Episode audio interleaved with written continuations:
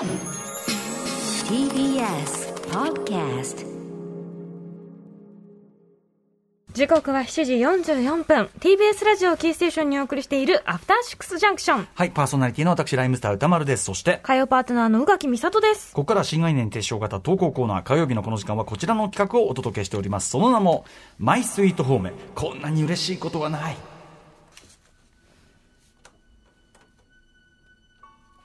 人から言われた何気ない褒めの一言。言った当人はとっくに忘れているようなささやかなあの一言のおかげでだけど私たちは生きていける。思い出せばいつでも心のふるさとに帰ることができるあなたの大事な HOME 褒め言葉を送ってもらいそれをみんなで味わうという人間参加のコーナーです。はい、ということでですね、方面、なかなかいいメールがまたいっぱい届いて、結構それなりのストーリーがね、あの、つまらない話みたいにもう5行で終わるみたいなあんまないんで、はい。あの、いい話があるんで、ちょっとがっつり読みたいと思います。はい。えー、じゃあ、宇垣さん読みかな、はい。こちらお願いします。ラジオネーム令和のコンビーフおばさんからのマイスイート方面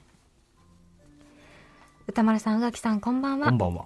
それは私が高校3年生の受験準備真っ盛りの夏頃だったと思います。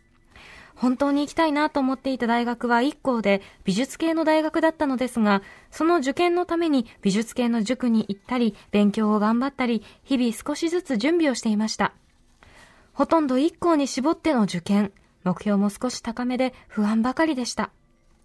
受験準備が辛い時期で、周りの友人も推薦をどんどん、進路が決まっていきます。頑張っても意味あるのかな？この頑張り方で間違っていないかな？という不安から、もう全然地元の大学でもいいかなって、と、高校の職員室でそうつぶやいたとき、美術の先生にこう言われたのです。うーん、でもあなたはここでとどまっているのにはもったいないんですけどね。この一言だけでいろんなことを諦めてしまおうとしていた自分に少しの自信と地元を離れてもっとたくさんの経験を積みたいという気持ちが強く舞い戻ってきました。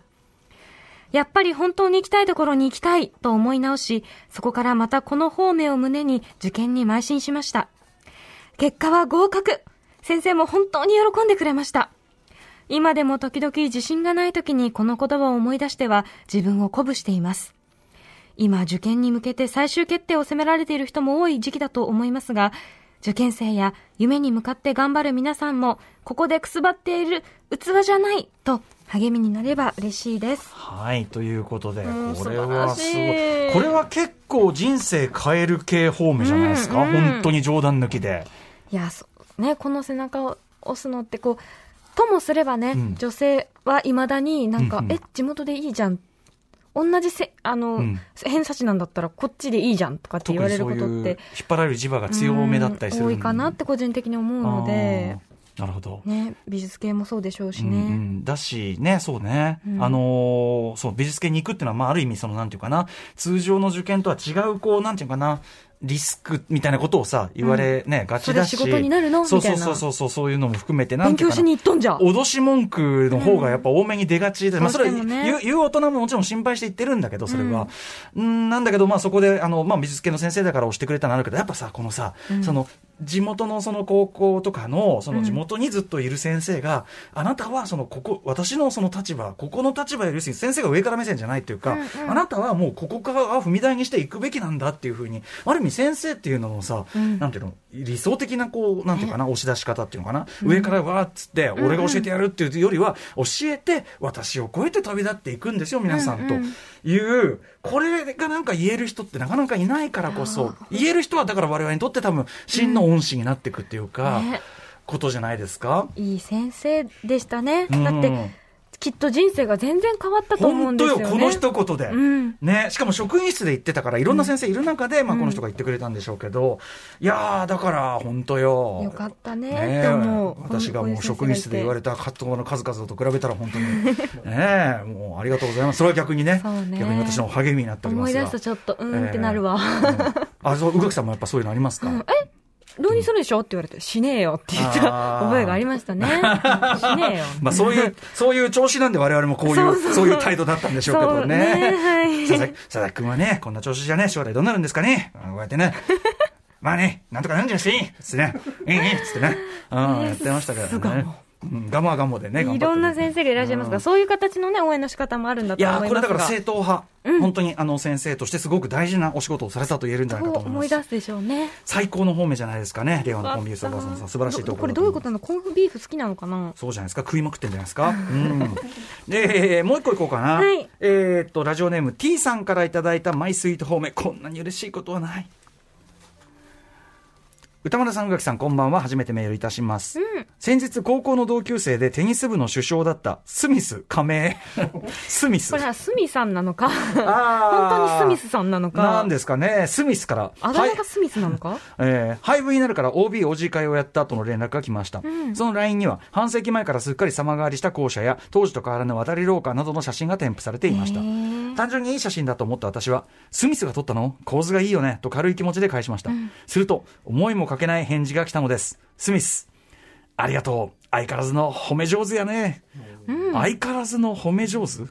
何のことだろうと思っているとメッセージは次のように続いていました。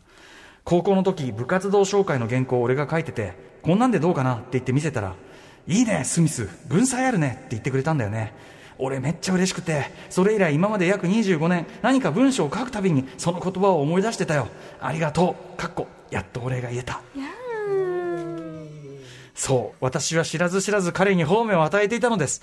そして私がそれをすっかり忘れていたのに、その褒めが返ってきたのです。まあちなみにスミスとは部活以外ではわざわざ会わないくらいの距離感でした。そんな私たちでも、たった一言で、えー四半世紀余りもの間、繋がっていられたなんて、こんな絵に描いたような褒め返しが自分にあるなんて思いもせず、メールしてしまいました。まさしく褒め返し素敵じゃない褒め返しだキュンキュンよ、これ。ねやっとお礼が言えたがよくない、ずっと。でもこの人にとってのすっごい大事な言葉だったんだって伝わってきますよね。本当に、本当に折に触れ開いてきたんだろうね、ねぶねぶねぶねぶ。うん。だし、その、なんていうかな、T さんが本当に、褒め上手、お若いのに、若い時ってなかなかそんなね、余裕ないと思うんですよ。うん、なんかこう、かましい、かましいコミュニケーションメインなんで、なんだけど、なんかその、そこがだからやっぱそういう意味で、なんていうの、頭一つ出たですね、おまあ大人っていうかさいい人だ。に。いいって思ったこと言える人だったんでしょうねだからそれはもう T さんの人徳だしね。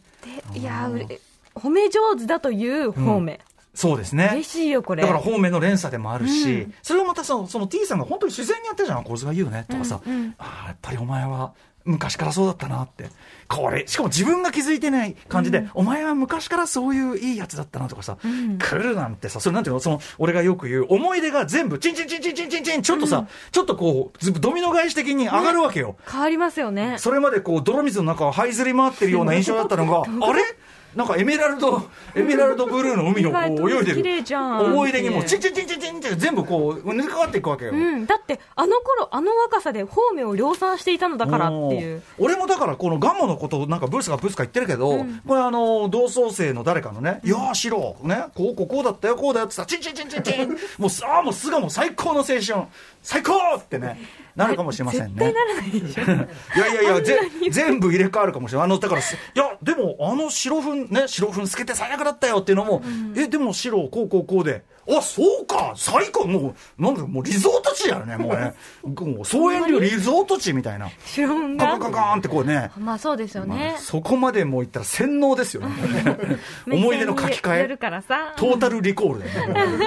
うん。まあでもとにかくこんな素敵な、なんていうのかな、そういうこう、方面によって、その人、あ相手の人生にその、なんていうかな、すごくいい関与をさ、うんうん。深くするっていうことができるって、これのなんか二つのメールでわかるなと思いましたね。そしてそれが別に自分にどう返ってくるわけじゃないかもしれないけど、うんうん。すっごい嬉しいですよね。そそれそう。でそういうのをさある意味その周りの人間に、まあ、無意識的にでさえ与えて、まあ、見返りを求めてじゃないですよ、うん。そうやってなんかそれの集積の人生っていうのがやっぱりそれは豊かな人生の一つのあり方なのは間違いないですよね、周りにねもうでピャーッとピャッってね。触るものみんな傷つけたってね。ハリネズミかねそんなに俺が悪いのかって言うけど、ララバイララバイおやすみはそれはお前が悪いよそれは。